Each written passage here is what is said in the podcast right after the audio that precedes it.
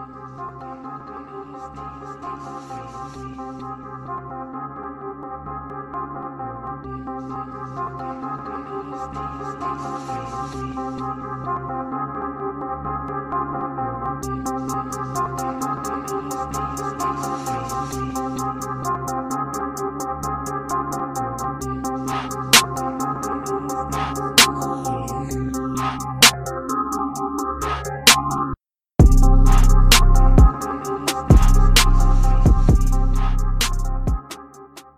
czołem, kluski z rosałem.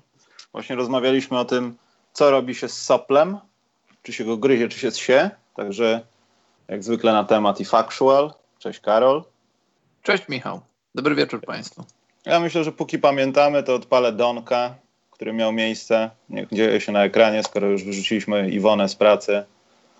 Oczywiście Green Lucas i przekazuje on 50 zł na kotlety dla Ingrama. Za moment powinno się to... O, już jest Czyli znowu nic dla nas. Znowu nic dla nas. Znowu po raz kolejny ktoś wspiera, wiesz, innych. Ale to dobrze. No, wsparcie w każdym kierunku jest dobre, Karol, chyba. Jasne.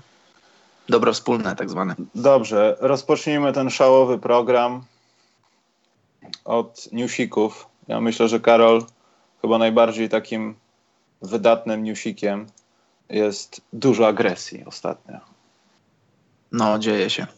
E, ja może w niektórych przypadkach, ja ogólnie nie popieram agresji na boisku. Ja wiem, że to też jest tak, że jej nie popierasz, a potem dochodzi do odpowiedniego momentu, tak zwanego zapalnika i dzieją się rzeczy.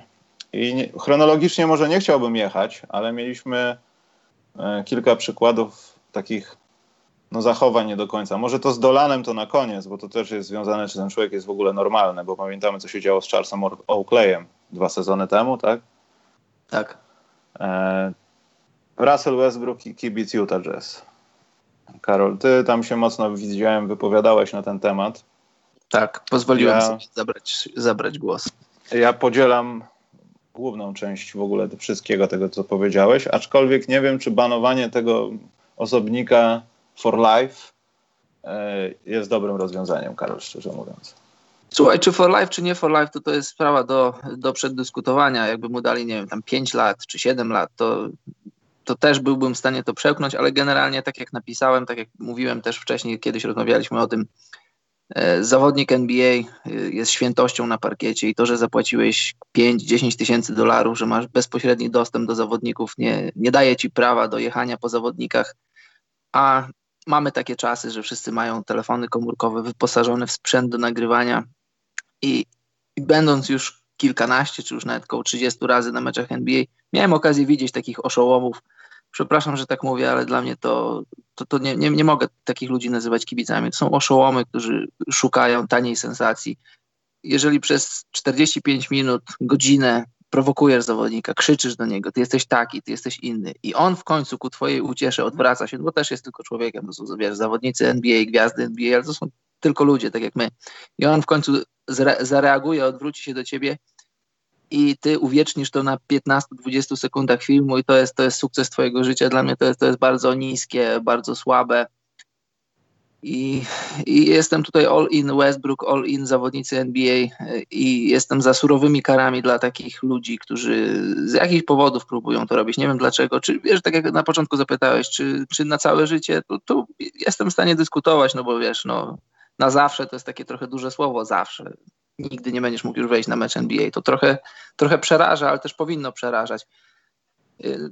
Ale, ale jestem w stanie dyskutować na, na ten temat, czy, czy dawać to na całe życie, czy na 5 lat. Ja uważam, że jeśli jesteś dużym fanem NBA i ktoś zakaże ci wchodzić na, na, do obiektów NBA na 5 lat, to też jest duża kara, ale generalnie jestem za, za, za surowym karaniem ludzi, bo no, bo no bo wiemy, jak to działa. Bo no czy wiesz, no, wyznaczasz tak. przykład, tak? Jasne. Odcinasz rękę tego... komuś i ktoś następny już nie zrobi tego drugi raz, jak zobaczy tak. taką masakrę, że koniec. Jest. Wiesz, my, my widzimy tylko ten końcowy efekt, tych, tych 20 czy kilkanaście sekund tego, jak zawodnik reaguje, jest zdenerwowany, ewidentnie zdenerwowany, że tu mówię na przykładzie Westbrooka, ale nie widzimy tego, w, jaki sposób do tego dochodziło, e, w jaki sposób ten zawodnik był prowokowany, jakich słów używał dany kibic. Ja daleko nie trzeba szukać. Byłem na meczu w Toronto, no, w zeszłym tygodniu, dwa tygodnie temu grali z Bostonem i jakiś przygłup. Jeszcze raz przepraszam, że tak mówię, ale no, dla mnie to nie jest, to nie jest normalny kibic. No Przez powiedzmy debil, no. No, de, no nie, nie bójmy się użyć tego słowa debil.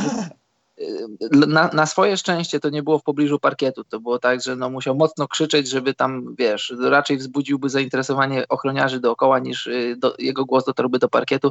Cały czas przez cały mecz wrzucał y, Gordonowi Haywardowi z jakiegoś powodu. I Hayward, ty jesteś taki, ty jesteś inny. I przez cały mecz, jak, wiesz, jak w zegarku, co powiedzmy, nie wiem, co pięć minut wstawał i krzyczał, co, co, co, kil, no, co kilka minut wstawał przez cały mecz wiesz, tam ktoś do niego podszedł i, i uspokajał go, tylko że no, na swoje szczęście, to, na jego szczęście, to nie było w pobliżu parkietu, to Hayward raczej nie miał szans tego słuchać, ale do, patrzysz na takiego człowieka, że tam nawet inni kibice wokół niego go uciszali. Mówię, człowieku, usiądź sobie, uspokój się. A on jak, jak, jak zegarku co parę minut, Hayward, jesteś taki, Hayward, jesteś tam inny. No człowieku, no nie po to przychodzisz na mecze. Możesz buczeć, nie ma problemu, jeśli chodzi o buczenie. Możesz nawet, no ewidentnie nie wspierać drużyny przyjezdnej, ale możesz to robić w kulturalny sposób. Ale wiesz co, Karol, najbardziej martwiącą sprawą, znaczy martwiącą, no taką, e, nie wiem, czy pokazującą jakiś obraz takich redneków z USA albo w ogóle wieśniaków na całym świecie, takim pod względem zachowania wieśniaków, wiadomo. E, to najgorsza była ta wypowiedź e, tego gościa, tego kibica, że no to co, nagrało się, miałem okazję go sprowokować, poszło to w milionach kliknięć i o co w ogóle wam wszystkim chodzi? No, parafrazując jedną z moich ulubionych komedii, no co mi zrobicie, jestem dupą wiewióry. Właśnie o to chodzi, że ci ludzie nie widzą w tym problemu, że to jest jego. Widzisz, nie, nie wiem, ja nie wiem, kim ci ludzie są, bo to nie możemy generalizować, że wszyscy z tego samego worka są, ale co, co kręci takich ludzi, że co, że, że sprowokował gwiazdę NBA, że gwiazda NBA do niego się odezwała.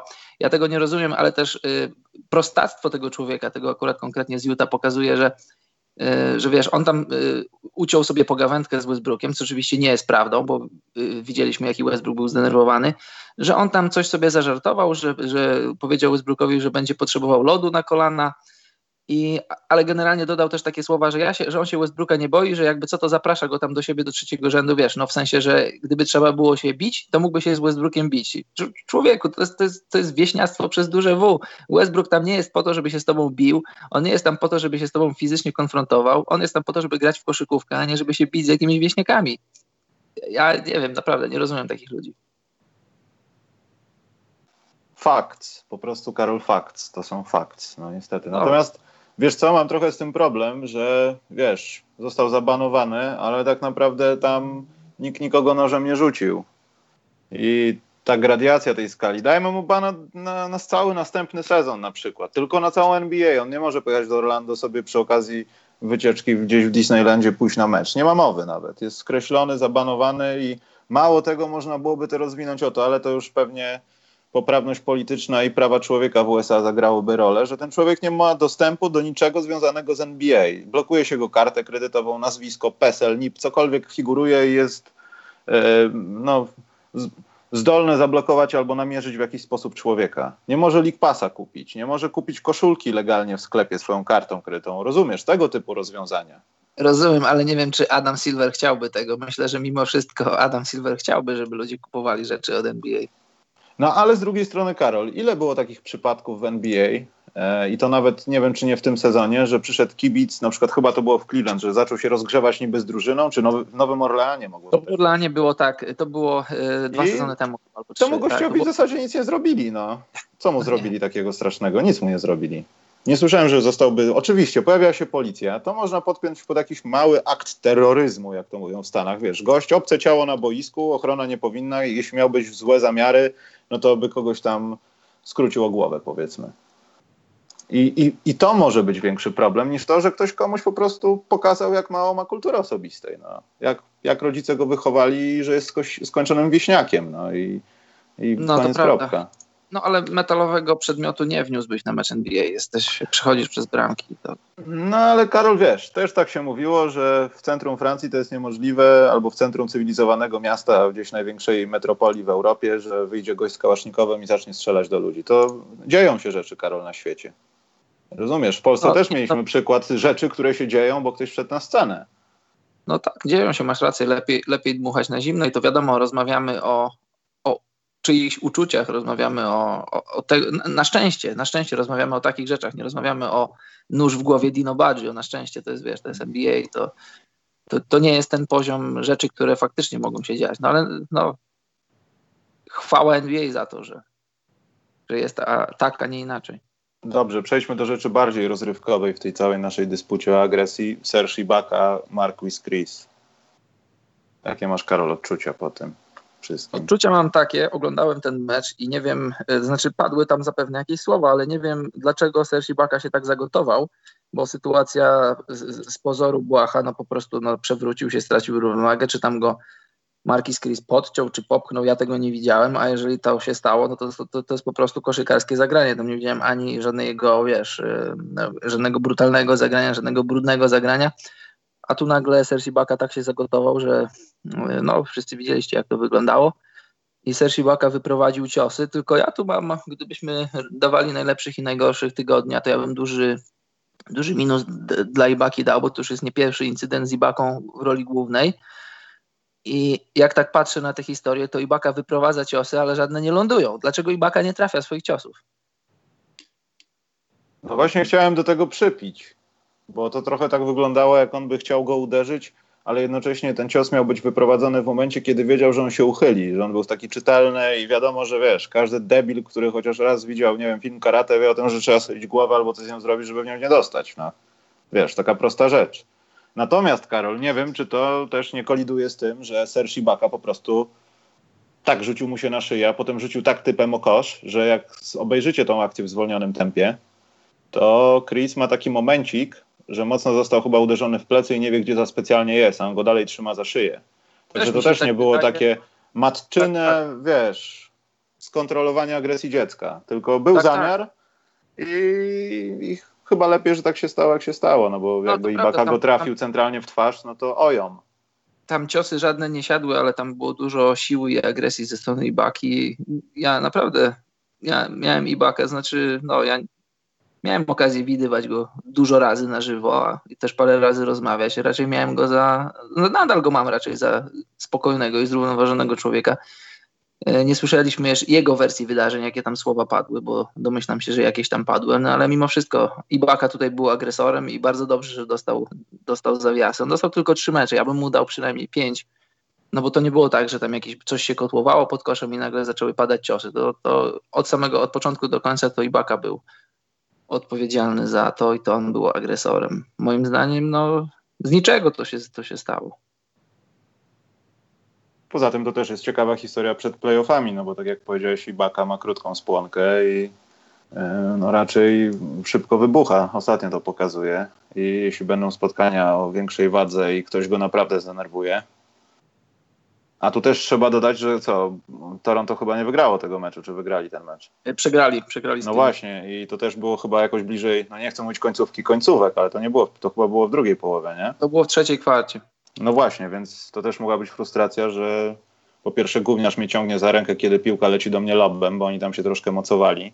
I Chris chyba zbił mu ręce łokciem i od tego się zaczęło, że Ibaka wkładał więcej siły w to wszystko.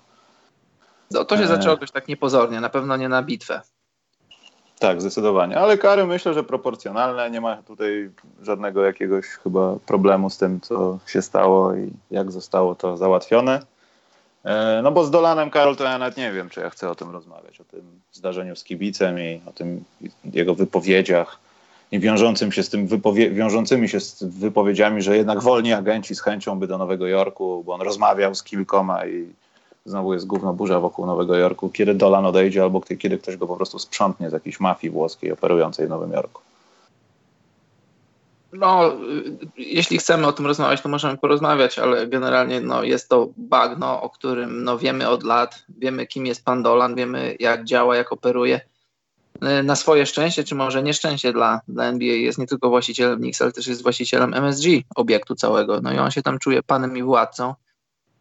No i ludzie, którzy mu są podlegli, wykonują jego rozkazy, znaczy rozkazy, zadania i być może nawet i wewnętrznie się z tymi rzeczami nie zgadzają, no ale to, przyszli do pracy, to jest ich praca i oni muszą zadania swoje wykonywać. Tak było z Oklejem, tak było z tym kibicem tutaj. Ale też, ja nie, ja nie bronię Dolana, ale też trzeba pamiętać, że jak on przychodzi na mecze, to ludzie mu wrzucają z różnych stron. Też te rzeczy są nagrywane. To jest tak samo jak, jak w przypadku gwiazd. Ludzie próbują go prowokować. I, I wiecie, on się daje sprowokować raz na, nie wiem, tysiąc przypadków, dziesięć tysięcy przypadków, bo to jest, taka jest skala te, te, tych wydarzeń i że raz na ileś on się da przyłapać, to też nie powinien, ale trzeba też pamiętać, że ze wszystkich stron ludzie go atakują. Czy słusznie, czy nie? Być może słusznie, no bo jeden z największych rynków, być może największy rynek NBA w skali całej NBA nie jest zarządzany tak, jak być powinien zarządzany, więc ludzie słusznie mają swoje pretensje, a czy powinni je artykułować w taki, a nie inny sposób, no to, to już jest inna dyskusja. Moim zdaniem nie. No ale tak się dzieje i też trzeba naprawdę, trzeba pamiętać, że, że Dolan odrzuca setki, jeśli nie tysiące, jeśli nie dziesiątki tysięcy prowokacji, a że raz na jakiś czas się daje przyłapać i że raz na jakiś czas y, wychodzi tak jak wychodzi, no to pokazuje swoją, swoją postać, swoją osobowość. No jest jaki jest, no ale też jest, jest miliarderem. No nie każdy może być miliarderem też trzeba mu to oddać. A, a też wydaje mi się, że gdybyśmy mogli go poznać na żywo, tak jeden do jednego, to byśmy powiedzieli, że Dolan to w porządku gość, bo on ma tam swój zespół muzyczny, lubi sobie pograć. On ma, wydaje mi się, że on ma wrażliwą duszę w głębi, w głębi duszy. Tak, a jak Kristaps poszedł już jest Dallas, to magicznie zaczął bardziej zdrowieć. No, mhm. tak. no właśnie. No nic, ale to jest też kolejny taki, nie wiem, case tych dużych miast. Znaczy to też nie jest case, bo ich aż tak wiele nie ma które no, cały czas czekają. Wiadomo, publiczność tam jest dodatkowo specyficzna i w ogóle fanbase, ale czekają, czekają, czekają. W pewnych gazetach pojawią się teksty dotyczące finałów z Houston Rockets i oni dalej czekają, i oni dalej. No i... Także taka historia, Karol. No nic, zamkniemy dział agresji. Ja chciałem tylko jedną rzecz, Karol, powiedzieć. Jared Jet, Jared, tfu, Jared, yy, Boże. Była to Kudżawa. Nie, zawsze mi się mylą nazwiska. Brooklyn Nets, center. Allen. Jared A, Allen. Jared Allen, właśnie. E, jest opaska na głowie karate znowu w dużym afro. Trudno myślisz, że, że, Ale to już chyba liga powinna coś z tym zrobić, Karol, bo ja rozumiem, że Matthews, że ktoś, że oni tak, no, takiego Jimmy'ego Hendrixa sobie robią, ale liga powinna zareagować. I, i to stanowczo. Stanowczo, jakimi zawieszeniami? Mam nadzieję, że to pójdzie taką trochę w, ślep, w, taką trochę ślepą uliczkę, jak poszły rękawki zła, że to się to, liga to sprawdziła, okazało się, że nikt w tym nie chce grać, znaczy ma, większość ludzi nie chce w tym grać, marketingowo też to nie było aż takie super i pozbyliśmy się rękawków, rękawków zła. Mam nadzieję, że karate opasek zła też się pozbędziemy. To znaczy, boję się, obawiam się, że coraz więcej zawodników podchwytuje tą modę, to znaczy wątpliwą modę i i zaczyna w tym grać. No ale mam nadzieję mimo wszystko, że to, to jest ślepa uliczka mody NBA. Oby, Karol. Oby, Michał. Okej, okay. nie wiem, może teraz zrobimy, Karol, taki króciutki playoff watch, bo Zrób. ostatnio miały miejsce jakieś takie dziwne spotkania, a potem pogadamy o naszych gwoździach programu, czyli takich najlepszych, ale nie najlepszych graczach. Bo chyba, Karol, będziemy mówić o ich najlepszości, jeśli chodzi o to, jak grają tak? E, Watch Vol 2. Ja bym trochę może zaczął od tego, co się stało w Detroit. To się stało w Detroit? Mocne lanie. Druga... Mocne lanie tak, od Brooklynu. To było w Detroit. To się, to się na Brooklynie stało. Tak? A, to przepraszam. Mhm. No ale A 25 proszę. punktów w drugiej połowie to nie jest to, co powinna robić ekipa, która gra mecz przeciwko drugiej ekipie, bezpośrednio walczącej o swój seed w playoffach. Ja wiem, że tam mało co im grozi. I z punktu poziomu Detroit i Brooklynu, Miami i Orlando są wręcz wirtualnymi przeciwnikami jak na razie, bo to dwa spotkania i dwa i pół straty odpowiednio. Natomiast no tak Detroit nie, nie wygrywa mojego serca niestety, jeśli chodzi o chwalenie ich. To nie było za dobre, Karol. No nie było za dobre, no ale co zrobisz? Brooklyn Brooklyn jest mocny w takich meczach. Brooklyn jest mocny u siebie. I no nie wiem, czy więcej coś mogę powiedzieć o tym meczu. Nie widziałem całego, widziałem obszerny fragment. Nie mam jakichś tam swoich za bardzo, jakichś tam super interesujących spostrzeżeń. No po prostu dostali klasyczny wpiernicz na, na wyjeździe. I to nawet nie była super mega defensywa. Po prostu to było jakieś takie bardzo no, słabe, nieskuteczne spotkanie. Były momenty, kiedy naprawdę nie mieli co zrobić z piłką, ale to też nie było tak, że Brooklyn na nich usiadł. Tam teraz jest wspaniała chemia, oni się świetnie bawią, te, pewnie widzieliście te highlighty z tymi ich tańcami i tak dalej. Natomiast no, no mimo wszystko no, trzeba trafiać. Nawet jak się jest na siódmym miejscu, trzeba trafiać. A to była chyba druga porażka z rzędu Detroit. Także to, to nie wróży dobrze. Ale myślę, że na wschodzie jak na razie to nie, nie możemy mówić o jakichś mega zmianach. Eee, chyba w naszej trójce jest dalej to samo, Karol, poza tym, że oficjalnie Toronto jest w playoffach i oficjalnie Chicago nie walczy o mistrzostwo. To ci dopiero. To ci dopiero. Na zachodzie, Karol, się porobiły rzeczy na przykład wczoraj. Myślisz, że ten mecz... Czy ja wiem? Właśnie, czy tak, ja wiem. O tym ja... meczu mówisz, mówisz o meczu Warriors z Houston. Tak, wszyscy mówią, że coś tam się porobiło, że coś się porobiło i w ogóle to coś znaczy, a jak dla mnie to, to nic nie znaczy, poza tym, że DeMarcus Cousins miał chyba triple-double, tak? Nie, I... blisko był, ale nie miał triple-double. Nie miał? Myślałem, że... Mm, z tego co pamiętam, to nie miał. Był w jakimś triple-double watch, ale już tego spotkania nie domęczyłem do końca na żywo. W watchu był, ale nie, nie, nie dociągnął.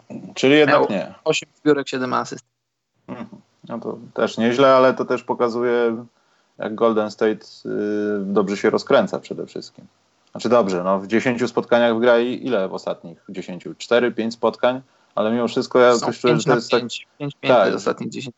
Że to jest taki grubszy trening, Karol. Tak, to ja już mówiłem wiele razy, ja się o Warriors, gdybym był fanem Warriors, to, to bym się o Warriors nie martwił, bo trzeba spróbować wejść w głowy tych y, Karych, Thompsonów i KD też, no ale najbardziej Karego i Thompsona i Greena Jesteś, jesteś trzykrotnym mistrzem NBA w ciągu ostatnich pięciu lat, czy czterech. Dobrze mówię? Masz trzy tytuły w ciągu ostatnich czterech lat. No nieważne, no masz dużo, masz dużo wycieczek do finałów i no nie jesteś w stanie, znaczy jesteś w stanie, ale bardzo ciężko jest się zmotywować na mecze w lutym, w marcu, w kwietniu. Starasz się jak najmniejszym nakładem sił przejść przez sezon, najlepiej zająć pierwsze miejsce, drugie albo przynajmniej przewagę własnego parkietu i, i, i, w takim momencie, znaczy w takim stanie dojść do playoffów i wtedy zaczynasz prawdziwy sezon. Mistrzowie, weterani, dla nich sezon zaczyna się w playoffach. To, to no, raczej no, to nie, jakieś a tajemnic nie, nie opowiadam, to każdy o tym wie. Dopóki coś wielkiego w Warriors się nie wydarzy, a tu mam na myśli jakąś wielką kontuzję, czego nikomu nie życzę, to, no to Warriors są Warriors, to są mistrzowie i to są mistrzowie do pobicia, nikt inny. E, ale myślę, że też Karol tutaj za dużych zmian nie było w stosunku do tego, że porozmawialiśmy o tym w poniedziałek. Tutaj tylko myślę, że na zachodzie warto jest odnotowania to, że San Antonio dalej są w strajku i śmierdzi mi poprzednim rokiem, że będą się wspinali jeszcze wyżej w tabeli, jak tylko dadzą radę, a tak wcale Oklahoma i Houston nie są daleko w tym zasięgu i w tym wyścigu. Sześć wygranych spotkań pod rząd. Myślę, że w poniedziałek będziemy mieli o czym szerzej rozmawiać. Może już wiadomo będzie, że ktoś nie będzie w playoffach, bo ani Sacramento, ani Minnesota nie wygrywają seryjnie spotkań w tym czasie. Więc Karol, możemy na przykład w naszym pięknym podcaście od przepięknego chronometrażysty Tiso powiedzieć o tym, co nas wpienia, bo ja mam rzecz, która mnie wpienia i znowu jest związana z pocztą. Śmiało. Moment, najpierw wyświetlę to, o czym mówimy. A ty masz, Karol, coś, co cię wpieniło? Mogę mieć. No to ja zacznę to jest, to nawet nie jest co mnie wpienia, ale powiem wam tak, że no ja staram się nie, nie oglądać telewizji, nie mam telewizora sensu stricte tak w domu, mam bardzo duży monitor, ale nie mam telewizora, więc ja no nie jestem zmuszony. Ci staranie. To łatwo ale ci idzie staranie. Wiesz, się... to jest trochę, Karol, to jest trochę semantyka. Bardzo duży monitor od komputera to też jest telewizor i no chodzi bardziej mi o to podłączenie, wiesz, że nie mam tego pieprzonego pudełka, tylko selektywnie mogę gdzieś w internecie coś obejrzeć też no, zdarza mi się telewizję obejrzeć w jakimś streamingu, w sensie jakimś, nie wiem, kanal plusowym czy coś. Natomiast ostatnio widziałem taką informację, że ja wiem o tym, że Pol Polska Poczta poszukuje jakichś najłatwiejszych i najkrótszych dróg, żeby zarabiać pieniądze, nie wkładając nic więcej. Natomiast w polskim prawie, Karol, nie wiem jak to jest u ciebie, tam gdzie jesteś teraz, ale wymyślono coś takiego, że paczkomat, proszę ciebie, to jest budowla. Mhm. I obecne paczkomaty, które są, są nielegalnie. I nie chcę twierdzić, że ktoś wymyślił to prawo do istniejących paczkomatów, żeby pobyć, pozbyć się konkurencji na rynku, ale paczkomat, jak dla mnie, to jest najłatwiejszy i najbardziej taki bezstratny i beznerwowy środek przesyłu pewnych rzeczy. Jakiś przesyłek i tak dalej. Nie mówię o kopertach, listach, ale jakiś paczek, nie wiem, kupię coś w internecie. I teraz w Polsce ma być tak, że na razie zastanawiają się nad tym, ale będzie, jest mu spora możliwość, że trzeba będzie te paczkomaty usunąć i w ramach prawa budowlanego najwyżej je poprawić. No i prawdopodobnie to będzie niemożliwe, bo trzeba będzie mieć pozwolenie na budowę, coś wykupić z ziemią, nie wiem, inspek inspekcje, inspekcje jakieś y, budowlane, wiesz, Karol. I to jest kolejna rzecz. Bardzo mnie to wpienia. No. Słuchaj, Michał, słyszę, słyszę to pierwszy raz od ciebie, ale się zainteresuję, poczytam sobie na ten temat. A czy, czy zagłębiałeś się na, w tym temacie aż tak bardzo? Czy stoi za tym jakieś lobby, że będziesz musiał coś tam z jakimś tam prawem budowlanym i różnymi rzeczami, bo tak mi coś tu świta. Wiesz co, wydaje, znaczy ja dotarłem tylko do prawdziwości tej informacji, w sensie, że takie są zakusy i te przepisy już są tuż, tuż. Natomiast yy, Wiesz co, no to wygląda trochę tak, że poczta przeżywa Polska złe czasy, ale to nie przez to, że wszyscy są biedniusi i w ogóle nikt do nich nie chodzi, tylko oni nie wywiązują się ze swoich obowiązków, nie płacąc swoim ludziom. W tak największym skrócie. No Polska, strajki, wiesz o co chodzi. Mhm. I w tym momencie przypadkowo wychodzi taki kwas. Bo ja rozumiem, że gdyby, no nie wiem, ten paczkomat, coś jak e, prawo lotnicze z dronami, że w Polsce musisz mieć kurs na drony, wiedzieć gdzie latać, gdzie nie latać, bo są strefy wyznaczone i tak dalej. To możesz taką podpiąć... Fajną, taką fajną no. kamizelkę operator drona. Na przykład, ale y, no musisz to w Polsce przejść, jeśli chcesz legalnie latać sobie i sobie nakręcić kawałek Wisły w Warszawie jest sytuacja taka, że to jest podpięte pod jakieś prawo lotnicze, ale w tym przepisie nie wygląda, żeby to było objęte jakąś szerszą, globalną, taką, wiesz, frontem zmian, tylko chodzi tutaj tylko i wyłącznie o paczkomaty, a nie, że do tego zaliczają się jeszcze garaże i coś tam, coś tam, wiaty. Nie, tutaj jest jak gdyby wycelowane to wszystko w to, e, żeby ta firma, która zajmuje się paczkomatami, chyba to jest Inpost, no nie miała takiego łatwego życia. I to jest wpieniające wszystko łączy się teraz w logiczną całość.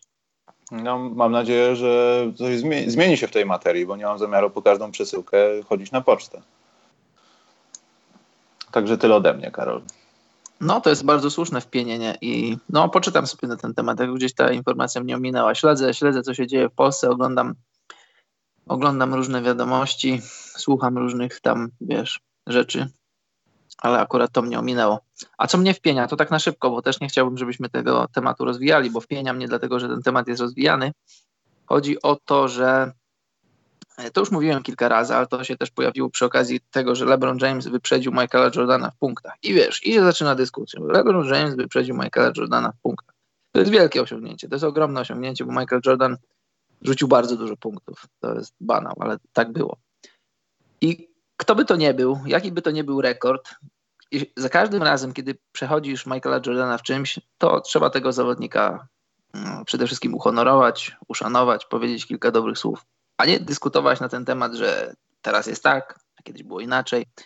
Ile on meczów do tego potrzebował, jak, jaką ma średnią inną. Nikt mi nie musi tego przypominać i nikt nie musi za każdym razem, kiedy coś takiego się dzieje, e, uświadamiać mi, czy, czy ogólnie uświadamiać światu, jak należy to rozumieć. Ja wiem, jak to trzeba rozumieć. LeBron James rzucił więcej punktów niż Michael Jordan. Nikt nie mówi, że LeBron James jest lepszy od Michaela Jordana. Że są tacy, którzy tak mówią.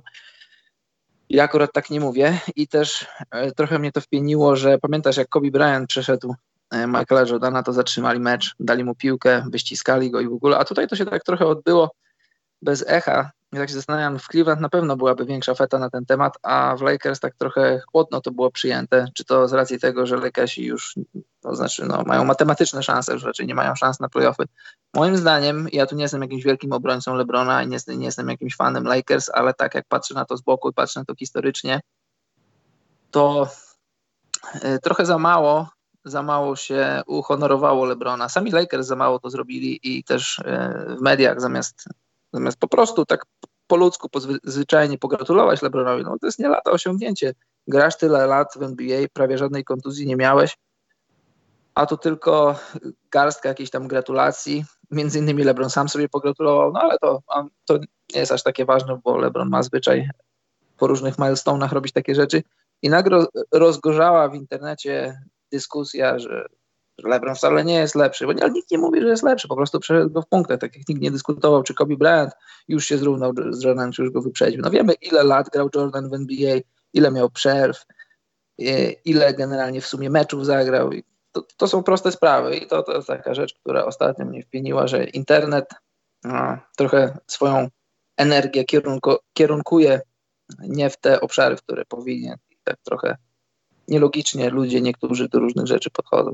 Tak mi się wydaje. Za, za dużo emocji, za mało takiego, takiego zdrowego podejścia, no bo możesz nie być fanem Lebrona, możesz być wielkim fanem Jordana, ale chyba nie powinno ci to przeszkodzić w tym, żeby pogratulować Lebronowi, bo to jest osiągnięcie. Dziękuję, tyle. Nie w tę dziurkę jakby, chciałem powiedzieć wcześniej. Że w sensie, nie, nie, w tym sensie, Karol, tylko że jak na przykład napijesz się czegoś, to czasami wejdzie ci nie w tą dziurkę, się mówi, że. Tak, tak, ja wiem. Potem się. A, to dobrze, bo myślałem, że, że musisz się domyślić. Więc, Karol, yy, w takim razie yy, może chwilę reklamy zrobimy później, yy, bo też a propos tego, co, o czym będziemy rozmawiali, no to jak pewnie wiecie, w sobotę jest yy, losowanie Mistrzostw Świata, grup w sensie. I padło takie pytanie, już też nie chcę spalić, ale podać imię i nazwisko, momencik. Bodajże jest to pan Norbert, który nas zapytał. Tak, Norbert Wiśniewski. Może stworzycie najlepszą i najgorszą grupę na Mistrzostwach Świata dla Polaków? W pytaniach do Was możemy jakoś się do tego ustosunkować, ale problem mam jeden. Wiem, jak wygląda pierwszy ten koszyk. Drugi będzie, drugi, trzeci i czwarty będzie ustalony chyba w dniu losowania i z tego tak, co to... tak. Jeszcze tego, nie znamy co, wszystkich koszyków. Tak, ale z tego co wiadomo, no to to jest ustawione według tego rankingu fibowskiego. No i nasza męska kadra jest 25. Ja nie wiem, czy to, to podliczenie jest po awansie, czy dostaliśmy za to jakieś punkty, czy nie. No ale tak patrząc na te drużyny, które są przed nami, ale nie awansowały, to nam może dać maks trzeci koszyk. Chociaż też nie jestem pewien, jak wygląda ta sprawa no, tych doboru koszyków. Czy to jest tak, że biorą najpierw z jednego kontynentu taką drużynę, tam z tego miejsca poniżej dziewięć, potem biorą z następnego, następnego i dwie z Europy na przykład. Nie mam pojęcia, bo to jest nigdzie wyjaśnione chyba dokładnie. Nie zagłębiałem się w to też. też Ale możemy o, możemy o tym pogadać, bo ja mam kilka pomysłów. Jeśli tak by to rozsądnie rozłożyć łopatologicznie, to myślę, że e, w sobotę rano przed po, w, godzinach obiadowych możemy się podniecać, z kim to możemy zagrać. I ja chyba podzielam tą opcję, chcemy grać, grać ze Stanami Zjednoczonymi. O właśnie, do co mnie wpienia, bym dodał, e, bo wiesz, ludzie chcą oglądać, znaczy jest frakcja, która chciałaby zobaczyć Polskę na tle Stanów Zjednoczonych, ale z kolei jest druga frakcja, która mówi, że nie, że dlaczego nie. To ja jestem, e, wśród, to co mnie wpienia, to wpieniają właśnie ci ludzie, którzy mówią, że nie, żebyśmy mieli tam jakiś, wiesz, jak to, jak to zawsze w naszym przypadku, żebyśmy mieli je gdzieś tam łatwiej po drodze, bo ktoś nam się potknął, łatwe losowanie. Drodzy Państwo, gramy w tych Mistrzostwach Świata, jesteśmy dużym beneficjentem zreformowanej zreformowanego systemu eliminacji do Mistrzostw Świata. I ja nie mówię, żebyśmy nie weszli, ale mielibyśmy dużo, dużo trudniej wejść, gdyby te wszystkie najlepsze nacje miały, grały w pełnych składach, gdyby zawodnicy NBA mogli grać, gdyby wszyscy zawodnicy Euroligi mogli grać. I cieszmy się, że będziemy w tych mistrzostwach grali. I nie kalkulujmy, nie, nie, nie, nie, róbmy jakichś tam kunktatorskich rzeczy. Nie jest, my nie pojedziemy tam grać o mistrza, my nie pojedziemy tam grać o ćwierćwina, my nie pojedziemy tam grać o, o nie wiem co. Cieszmy się tymi mistrzostwami, zagrajmy grupę, pewnie z grupy nie wyjdziemy, jeśli wyjdziemy, to przegramy w następnym meczu. I nie jestem pesymistą, jestem, jestem optymistą, który patrzy na to realnie i chcę zobaczyć naszych na tle najlepszych, chcę ich zobaczyć z Australią, chcę ich zobaczyć ze Stanami Zjednoczonymi, z Serbią, z kimkolwiek, nie mówię, że w jednej grupie, ale chcę zobaczyć naszych na tle najlepszych. I dlaczego nie Amerykanów? Nie fajnie by było zobaczyć y, mecza ponitki z Hardenem? Fajnie by było to zobaczyć. Więc yy, no, tak to wygląda z mojej strony tak mi się też wydaje, że to jest dobre rozwiązanie, ale faktycznie no, możemy się zastanowić nad tym, bo te drużyny są znane. Możemy zrobić takie małe losowanie. Dobrze, Karol, dzisiaj mieliśmy rozmawiać, niby, że jest piąteczek, bo to miał być temat na piąteczek. Tak. O, ja to nazwałem najlepsi, nie najlepsi, czyli gracze, którzy rozgrywają, czyli grają nie więcej niż 20 minut i zdobywają nie więcej niż 10 punktów na mecz. Mamy dwa składy. Każdy ma swój. Chociaż myślę, że będziemy się pokrywać, tak mi się wydaje. Wiesz. Ale ja mam, ja mam dwa składy. W moim jednym składzie są ludzie, którzy nie zdobywają 10 punktów na mecz, a w drugim ci, którzy nie grają 20 minut na mecz. Aha, w ten sposób. To ja mhm. mam naraz jak gdyby w ten sposób. Aha, naraz. No dobrze. To e, generalnie to się zazębia. Co to prawda. wielu zawodników. Dobrze, Karol. Brałeś pod uwagę pozycję w ogóle, czy to są zawodnicy tacy o? Starałem się, brać, starałem się brać pod uwagę pozycję, dlatego że jak wybierałem sobie tych zawodników, to wyszło mi na przykład w jednym składzie miałem pięciu niskich skrzydłowych. No tak się akurat złożyło, że no, że jest kilku niskich skrzydłowych, których akurat lubię i miałbym w tym składzie, no ale później chciałem to rozbić na składy takie co do pięciu pozycji i, i ostatecznie tak to mam. A ja nie do końca trzymałem się pozycji, bo to jest dosyć trudno, bo w niektórych momentach musiałbym wyciągnąć naprawdę kogoś na siłę. Nie wiem, jak set kary na przykład, kto może by spełniał warunki tylko dla tej pozycji, powiedzmy. Dlatego wolałem się pozbyć takich wyborów. No ale dobra, Karol, to zaczynaj. Nie wiem, jak to połączymy, ale musimy to jakoś zrobić. No dobrze, to w moim składzie, w którym zawodnicy nie zdobywają 10 punktów na mecz, na rozegraniu, właśnie na rozegraniu miałem największy problem, bo mam aż, aż czterech zawodników na pozycji rozgrywającego. Mam Lonzo Bola, mam Trego Roziera, mam Jalena Bronsona i Patryka Beverleya. Każdego z nich na swój sposób lubię. E, każdego z nich na swój sposób cenię. Na przykład Lonzo Bola za to, że bardzo dobrze broni już w swoim drugim roku w NBA, za to, że świetnie rozgrywa. Wiecie, wszyscy wiemy, dlaczego jest krytykowany, dlaczego jest e, nielubiany przez dużą część opinii, ale generalnie chciałbyś grać z Lonzo Bolem. Lonzo Ball gra tak jak, tak jak e, jakby to powiedzieć, ta prawilna, prawdziwa gra w koszykówkę wygląda podaje piłkę do otwartych ludzi. No wiesz, to nie jest, to nie jest rozgrywający taki jak na przykład, nie wiem, e, no ktoś, kto poluje na punkt, na przykład John Wall. On ma dużo asyst, dużo punktów, ale generalnie on, on, on poluje na te rzeczy. Lonzo Ball to jest taki rozgrywający starej daty, taki, taki Jason Kidd 2.0. Bardzo, bardzo go lubię, bardzo lubię jego grę i życzę mu jak naj, najlepiej. Chciałbym, żeby w końcu po tych różnych kontuzjach w pierwszym i drugim sezonie w końcu wyszedł na prostą w trzecim i, i pokazał talent, bo to jest naprawdę duży talent koszykarski. Terry Rozier to wiadomo, stary, młody zabijaka, Jalen Bronson, fajny debiutancki sezon, no i Patrick Beverley, pies w obronie. Chcesz mieć takiego zawodnika w swoim składzie. Nie wiem na kogo się zdecydować, ale chyba na Beverleya się, się, się, się skuszę. Na, na rzucającym obrońcy mam Terensa Fergusona, świetny skoczek, który już dysponuje rzutem za trzy punkty, co trzeba, co trzeba podkreślić. Y, niski skrzydłowy, też miałem, miałem trochę zagwozdkę między czterema, nawet pięcioma zawodnikami, bo mam, tutaj akurat mam duży problem, bo mam tak, mam, mam Bertansa z San Antonio, świetny strzelec za trzy punkty. Mam PJ'a Tuckera, którego bardzo lubię od, od wielu, wielu lat. Ostatnio w Toronto miałem okazję z nim rozmawiać. Lubię go jeszcze bardziej, bo zrobił na mnie dobre wrażenie. Mam Odziego Anunubiego z Toronto, którego też lubię. Mam Vince'a Cartera, to wiadomo, all time świetny zawodnik. Chyba Vince'a będę miał na niskim skrzydłowym. Na silnym skrzydłowym mam Maxi Klebera z Dallas. Dobry, solidny Niemiec. To jest taka, taka solidna koszykówka. Nawet y, Kleber jest z Würzburga, tam skąd y, Dirk Nowicki pochodzi. Na centrze mam Jakuba Pertla z San Antonio, którego miałem okazję w zeszłym roku poznać e, w Toronto. Nie wiem, czy o tym już mówiłem, parę lat temu, nie wiem, 4-5 lat temu. Jakoś tak, tak mi się wydaje. Sędziowałem jego mecze na turnieju w Wiedniu, na który się niedługo wybieram. I to też taka dodatkowa trochę historia, bo później w Toronto miałem z nim okazję o tym rozmawiać. Znaczy, on mnie konkretnie nie pamiętał, no ale y, przypomniałem mu, że, znaczy nie przypomniałem, powiedziałem mu, że sędziowałem jego mecze, no cieszył się.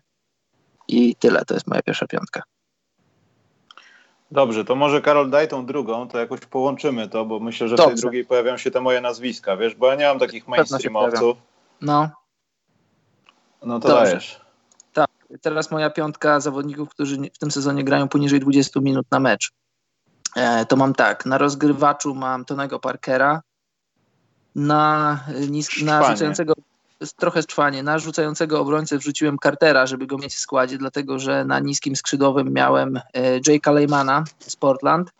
Na silnym skrzydłowym mam e, też e, Dwight Powell łamane przez Jonas Jerebko, a na centrze i właśnie miałem Jakuba Pertla, no ale już nie mogę go mieć, to znaczy miałem go w tamtym składzie, mam Alexa Lena. Shout out dla coraz większej liczby Ukraińców w Polsce. KO, tak zwane KO, Karol. E, dobrze, więc e, ja widzę, że trochę to połączyliśmy, natomiast tak, ja kompletnie nie myślałem pozycjami, ale też mam Pawela, bo on jest jednym z najbardziej efektywnie grających zawodników, e, jeśli chodzi o ten czas poniżej 20 minut i do 10 punktów, bo rozgrywa 20 prawie minut i ma dokładnie 10 punktów. no wiadomo, no on jest soczysty z pola trzech sekund, ale też nie boi się rzucić. E, no to nie jest gracz, który będzie rzucał trójki. Te osobiste mogą trochę bać, boleć, ale y, zbiórki, poza tym podaje, no i ta efektywność to jest, to jest coś, co pokazuje, że on też może sam w sobie nie jest najlepszym zawodnikiem, ale świetnie się wykorzystuje przede wszystkim to, że wiesz, Doncic może rzucić ci piłkę na środek i on to robi, robi po mhm. prostu no-brainery z tego. Więc zapewne stąd się to bierze. Kolejna osoba to jest Tyreek Evans. To jest gość, który jest chyba ja wiem, że dla niektórych może być poniżej oczekiwań to, że nie rzuca 10 punktów i gra 20 minut. Natomiast patrząc na przechwyty, na asysty, na zbiórki, no jest dalej wszechstronny i dalej, dalej wspiera e, swoją drużynę w taki sposób, jaki może, bo to też trzeba pamiętać, że to już nie jest ten sam Tyreek Evans, który miał uratować Sacramento Kings. To jest gość, który się już tam nachodził, widzę. I myślę, że on śmiało trafia do tej, do tej piątki. Zastanawiałem się nad Tonym Parkerem, też i chyba też bym go umieścił. Przez to, że w jego przypadku starość wygląda super i jest skuteczny w rzutach z gry, co najważniejsze. W trójkach jest fatalny i nawet do nich nie podchodzi, bo on nawet nie ma chyba półcelnej trójki, czy jednej oddanej nawet na mecz w 50 ponad spotkaniach. E, ale też bym go zaliczył. I myślałem, Karol, troszeczkę nad Lansem Stevens, Stevensonem, ale z drugiej strony to, co tam w ogóle wokół tego wszystkiego tam było i wokół Lansa to tylko taka pierwsza połowa sezonu była spoko, a druga to nie wiem, czy należałoby to w jakiś sposób chwalić. Jest, jest nie najgorzej, Lans dalej żyje, ale no nie, po prostu nie. Czyli zostało mi dwóch. Tak. To wiem, że to będzie straszne, bo ta drużyna gra o nic, ale to, to jest jeszcze bardziej efektywny zawodnik niż Dwight Powell. To jest Thomas Bryant z Washington Wizards. O, też myślałem o nim. No, on jest naprawdę tak typowy center, no, ponad 60, 60 punktów w wrzutach z gry spod kosza, bo on tam mieszka. Nawet rzuca na 80% osobiste. Zbiera najwięcej z tych wszystkich ludzi, bo to jest prawie 6 zbiórek na mecz. Jest znacznie efektywniejszy. Eee, no i nie traci dużo piłki, co też jest ważne. To było czterech.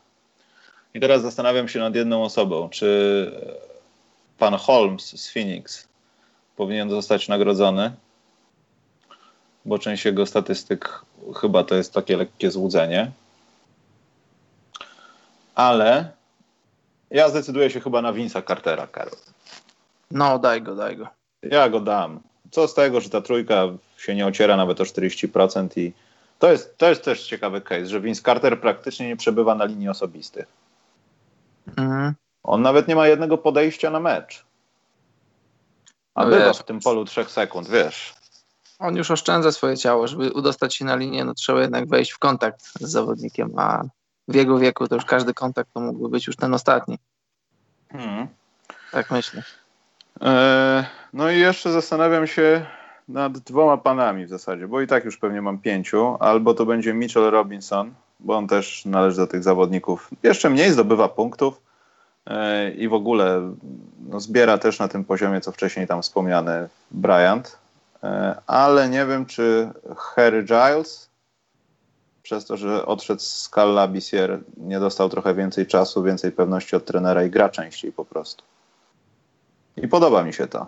To jest taki gość, który może miał być gwiazdą wychodząc z NCAA do NBA w jakiś sposób, ale jeśli jego kariera zakończy się na tym, że będzie gdzieś najlepszym szóstym graczem, albo pokaże jakiś opóźniony progres, że nie wiem, w ciągu dwóch lat wystrzeli na jakieś 20 punktów na mecz i będzie fajnym, fajnym combo, bo w zasadzie on może być takim gościem, to, to jest dodatkowy bonus, ale jako szósty gracz jak najbardziej bym go widział gdzieś w nagrodzie.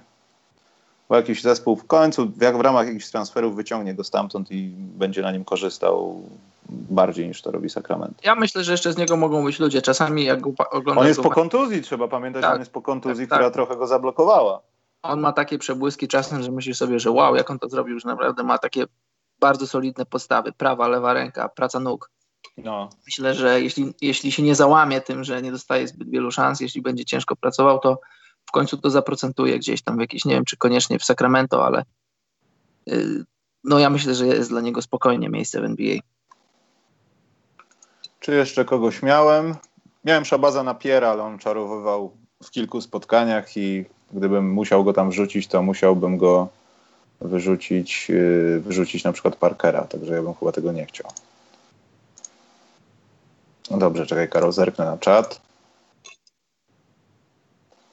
Nikt się nie pobił, nikt się nie zabił, jest spokój, dobrze. A jeszcze chodzi o, jeśli chodzi o Parkera, to takie małe mam spostrzeżenie, że zobacz, no. to powinien być modelowy przykład dla wszystkich gwiazd, znaczy nie tylko gwiazd, dla wszystkich zawodników, jak ze statusu gwiazdy stajesz się A zadaniowcem w zeszłym roku w San Antonio, a teraz B zawodnikiem z ławki, zupełnie pogodzonym z, z losem, zupełnie pogodzonym ze swoją karierą.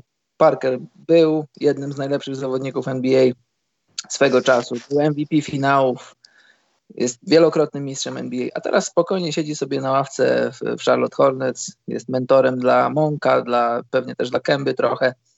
Zapewne nie wejdzie do playoffów i nie słychać żadnych tam, wiesz, jakichś zgrzytów w szatni, nie słychać żadnego fermentu. Parker wchodzi, gra na tyle, na ile dostaje szansę od trenera, na tyle, na ile zdrowie mu pozwala i wygląda mi na zadowolonego człowieka. Jeśli Melo ogląda, to niech się uczy. Dokładnie. Gdzie jest Melo? Poza tym też trzeba nadmienić, że ta cała sytuacja z Parkerem, no to, to też nie do końca była taka chciana sytuacja przez niego. On po prostu stwierdził w pewnym momencie, chyba, tak mi się przynajmniej wydaje, że dobrze zapamiętałem, że e, no raz, że pieniądze wiadomo, a dwa, że no jego postać może być tam niepotrzebna. W takim no, sensie, też, jak potrzebna tak. była zawsze, więc on po prostu troszeczkę ustąpił, tak mi się wydaje. No. Też to trochę znaczy, pod naporem tak. tego czasu, ale tak Rozmawialiśmy o tym zaraz jak tylko ta wieść się pojawiła, że Parker przenosi się do Charlotte i zastanawialiśmy się. Ja też myślę, że tam jest dodatkowe drugie dno, jakieś kulisy tego jego odejścia, bo nie wydaje mi się, żeby jego, jego pierwszą opcją było odchodzenie z San Antonio. Gdyby tam wszystko dobrze zagrało, gdyby tam były zdrowe emocje, to Parker by się zgodził na taką samą rolę, jaką ma tutaj w Charlotte, tylko grałby u siebie w swoim w miejscu, które zmieniło go z chłopca na mężczyznę. Więc myślę, nie wiem, czy się kiedyś tego dowiemy, czy nie, ale tam coś musiało być dodatkowego, pozasportowego, jakiegoś takiego osobistego, nie wiem, ale myślę, że zdziwiłbym się, gdyby to, było, gdyby to była czysto sportowa decyzja. Bo nie odchodzisz z San Antonio do Charlotte Hornets, no powiedzmy sobie szczerze, jeśli odchodzisz, to odchodzisz do czegoś dobrego. Albo, tak, albo za pieniędzmi, albo za czymś sportowo lepszym, a tu nie było ani, to znaczy nie wiem, może San Antonio chciało mu dać minimum, a tutaj gra chyba za piątkę, no to jest różnica. No ale no, wydaje mi się, że tam coś było dodatkowego. Dobrze.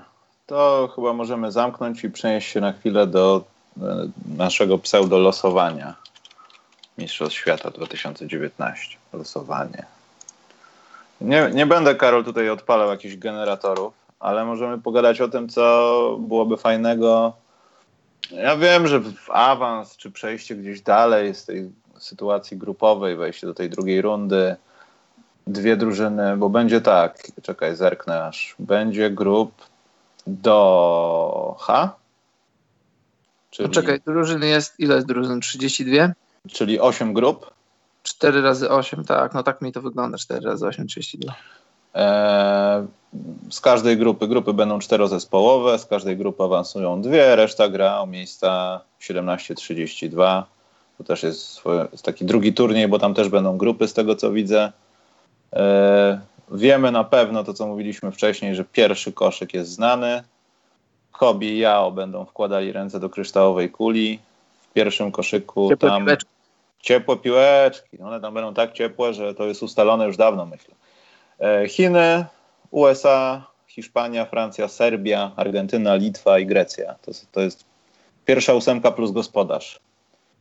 E, I patrząc na naszą sytuację, tak jak też wspominaliśmy wcześniej, jesteśmy na 25 miejscu w klasyfikacji w ogóle fibowskiej. Poczekajcie, zerknę, może jest jakieś odświeżenie, bo do tego wydarzenia zostało e, naprawdę niedużo czasu. Zerknę mm -hmm. na mhm. naszą pozycję. Dalej jesteśmy na 25 miejscu, 16 w naszej strefie, to jest zone rank nasz. E, pomiędzy Grecją, na przykład na dziewiątym miejscu jest Chorwacja, no, która nie pojawi się na Mistrzostwach Świata, jeśli dobrze pamiętam. Więc takie drużyny to też będziemy musieli ominąć e, w tym wszystkim. No ale ja przeczytam, Karol, te drużyny, które mamy już wyłonione z tych kontynentów. Wiadomo, z kontynentów, no z całego świata, tylko z podziałem na kontynenty. E, no i zobaczymy, co, co, co, by, co byśmy, Karol, wybrali. No z Afryki mamy pięć zespołów. Ja myślę, że jeśli chodzi o Afrykę, no to Nigeria może nam spuścić łomot. Każdy może nam spuścić łomat. No nie, no a Wybrzeże Kości Słoniowej i Angola. Nie, Angola może nam spuścić łomat. Więc tak, mamy Angolę, Powiedz, Wybrzeże Kości. Powiem, słuchaj, Michał, Poczekaj, po, przecież, no. powiem mi tylko jedną rzecz. Nie wiem nic o Angolii, ale wiem, że Angola ma kłopoty. Wiesz, to, pamiętasz, kto to powiedział? Pamiętam. Przypomniałeś teraz. Ale to, to jest niemiecka szkoła koszykówki, Karol. Oni, oni dlaczego, sobie. Dlaczego go zaatakowałeś? Wydawało mi się, że biegnie na mnie. Dokładnie. Hit and cover. Dobrze, Karol, czytam. Angola, Wybrzeże Kości Słoniowej, chyba Nigeria, Senegal i Tunezja. To jest piątka z Afryki. Z Azji i Oceanii mamy Australię, Chiny, Iran, Japonię, Jordan. To jest bardzo. Do... Ja uwielbiam angielskie nazwy krajów, które mają w nazwie Jordan. Karol, to, to już jest od razu coś, co musimy mieć w grupie. Nowa Zelandia, Filipiny, Południowa Korea, a z Europy Czechy, Francja, Niemcy, Grecja, Włochy, Litwa, Czarnogóra, Czarnogóra, Polska, Rosja, Serbia, Hiszpania, Turcja, a z Ameryk Argentyna, Brazylia, Kanada, Dominikana, Puerto Rico, USA i Wenezuela. Nie wiem, czy Wenezuela będzie miała kasę, żeby wysłać ich tych gości na Mistrzostwa Świata, także... Zależy, czy będzie trzeba przestawiać faktury. No, może u nich trzeba będzie zagrać te mecze. Jakiś będzie przelot. Dobrze, ale tak poważnie. Myślisz, że Karol wylądujemy w tym trzecim koszyku, czy ten ostatni koszyk jest dla nas? Nie wiem, Michał. Nie rozpisywałem sobie tego jeszcze. Nie, nie śledziłem tych rankingów i ich aktualizacji. No ale zapewne będziemy się, będziemy, będziemy rozmawiać o koszyku ostatnim lub przed, przedostatnim dla nas, tak myślę, no bo nie mamy zbyt wielu sukcesów na, na ostatnich turniejach międzynarodowych, a z tego co wiem, to, to, to za to dostaje się punkty w rankingu, więc no, no myślę ostatni albo przedostatni. Mhm. Znaczy myślę, że no drugi to na pewno nie. Jeśli no, będziemy w drugim, to chyba czegoś nie wiemy o, o, o sposobie dobierania tego wszystkiego. E, no bo tak naprawdę 24 miejsce w tym rankingu ma, mają Czechy. Są nad nami, a 23 mhm. jest Kanada. E, to też wygląda dziwnie, no bo Kanada jest tak, tak nisko notowana. Ja wiem, że oni może nie mogą mieć wielu sukcesów, bo są blokowani przez zespoły, które są w ich strefie, no ale mimo wszystko Kanada na 23, Polska na 25 no. to, to nie pokazuje dobrze chyba obrazu różnic poziomów. Kanada, Kanada może stworzyć z kimś, nie wiem jeszcze z kim, grupę śmierci taką, że będziesz mieć Kanadę z jakiegoś niskiego koszyka i trafisz do, do wiesz, do, do jakichś tam kontenderów, a tu nagle masz Kanadę, która może wygrać grupę. Znaczy nie wiem jaką, nie wiem kim, no, na kogo trafi, ale ty masz tylu zawodników z NBA, w NBA z Kanady, to Kanada może być czarnym, znaczy nie, nie, nie wiem czy w strefie medalowej, ale mogą być takim no, ciemnym koniem, nie mówię, że czarnym, czarnym koniem tych zawodów. Tak samo jak Australia, jeżeli przyjedzie w pełnym składzie.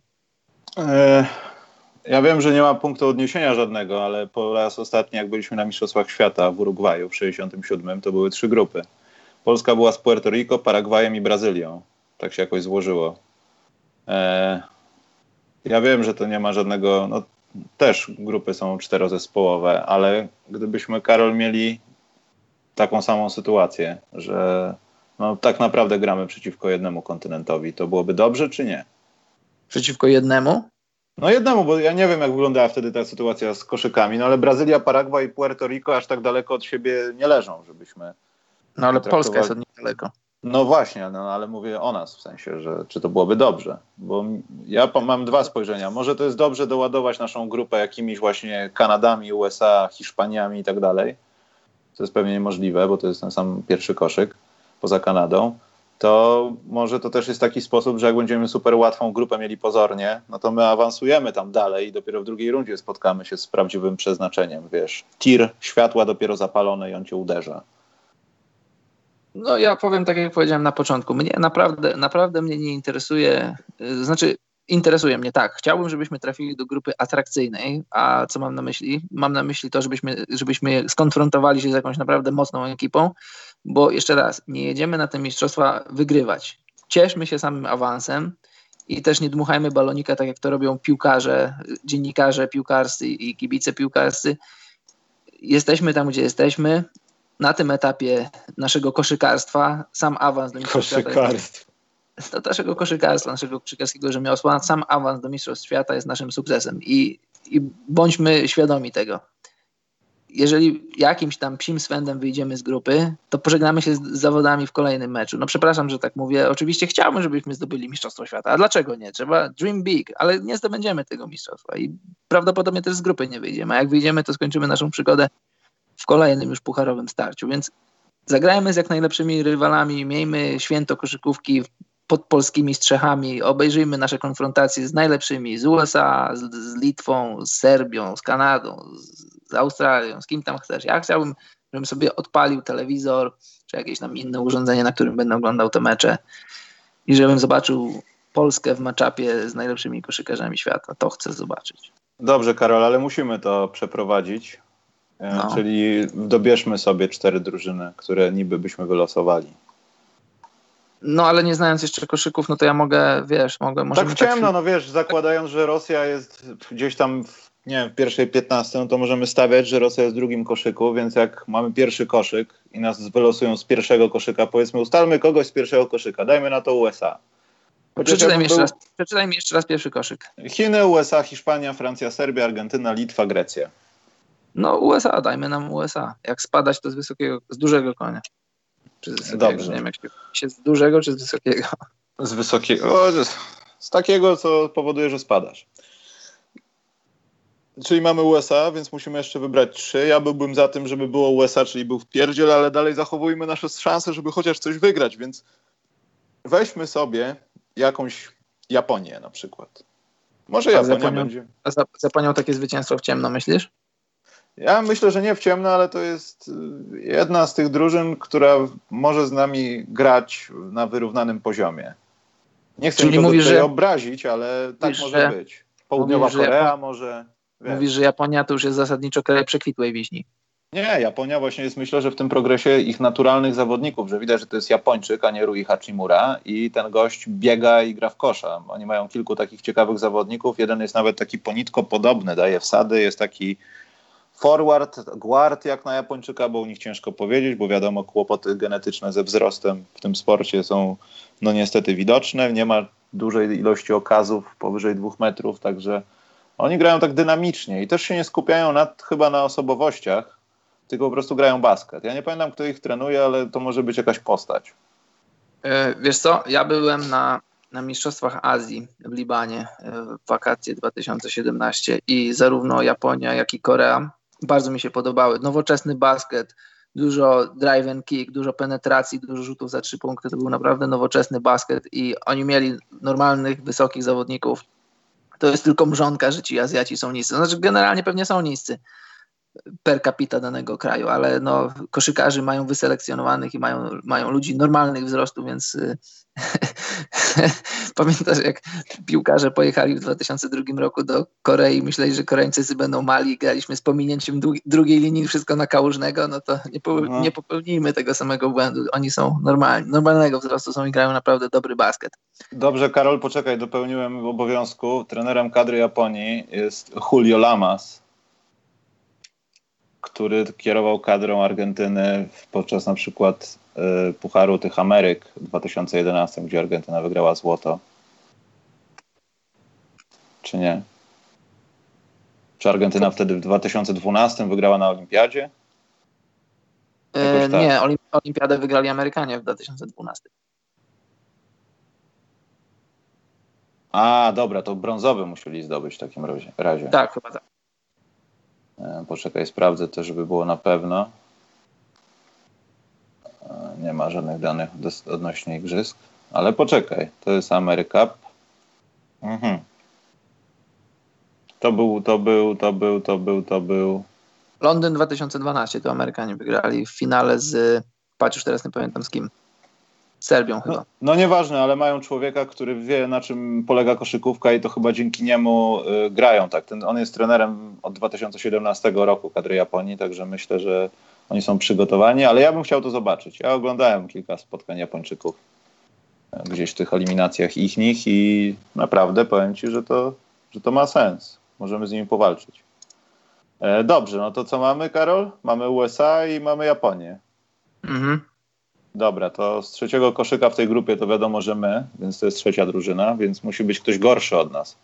No jeżeli, kto, jeżeli nie wiem jak tam, no Australia pewnie jest wyżej klasyfikowana, ale ja bym chciał zobaczyć albo Australię, albo Kanadę z nami. A nie znowu y, jakieś Filipiny albo Południową Koreę?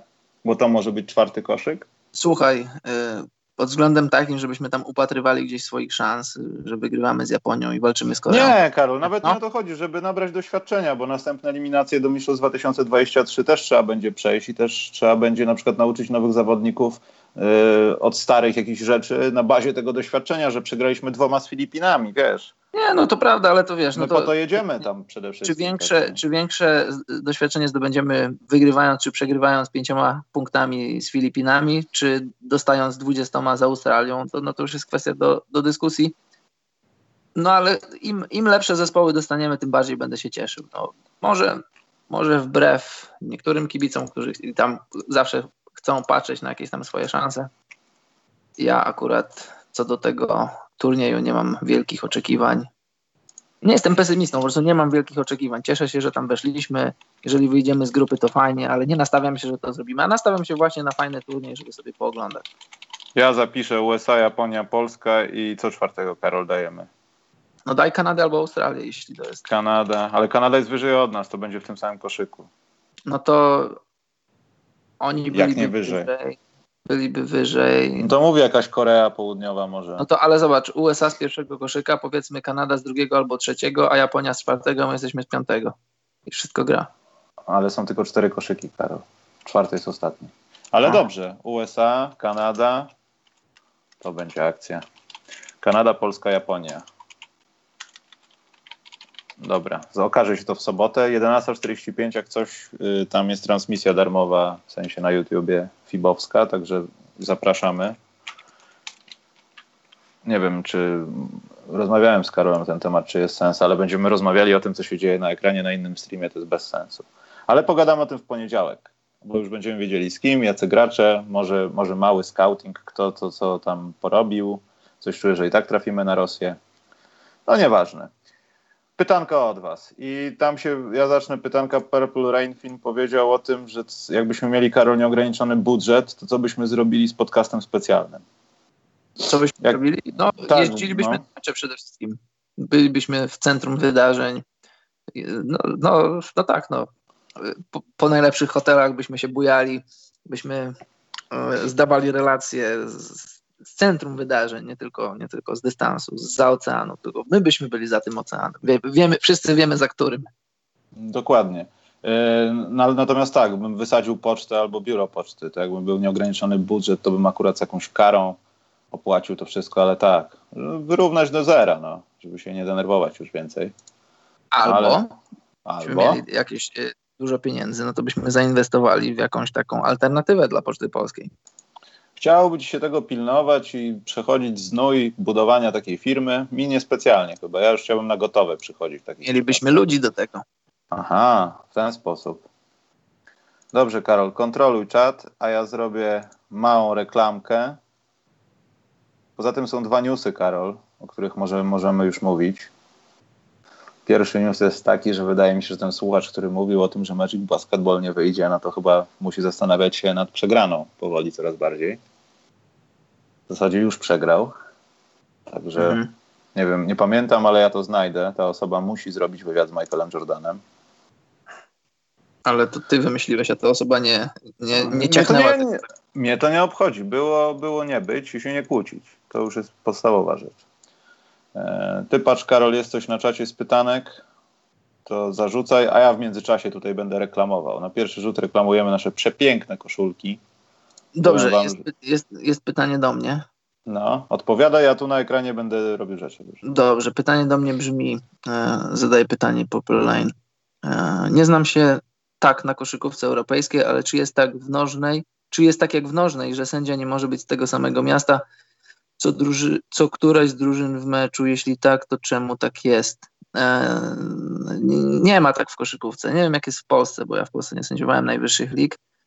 Nie ma tak ani w Polsce, ani w, Szwe- znaczy ani w Finlandii, ani w Szwecji. Przed sezonem podpisujesz taką deklarację, mm, czy coś łączy cię z jakąkolwiek drużyną, jakaś tam żona, dziewczyna, brat, siostra, jakaś bliższa relacja z kimkolwiek, z trenerem, z jakimś działaczem, czy w jaki, czy jakikolwiek sposób jesteś z jakimś klubem związany emocjonalnie.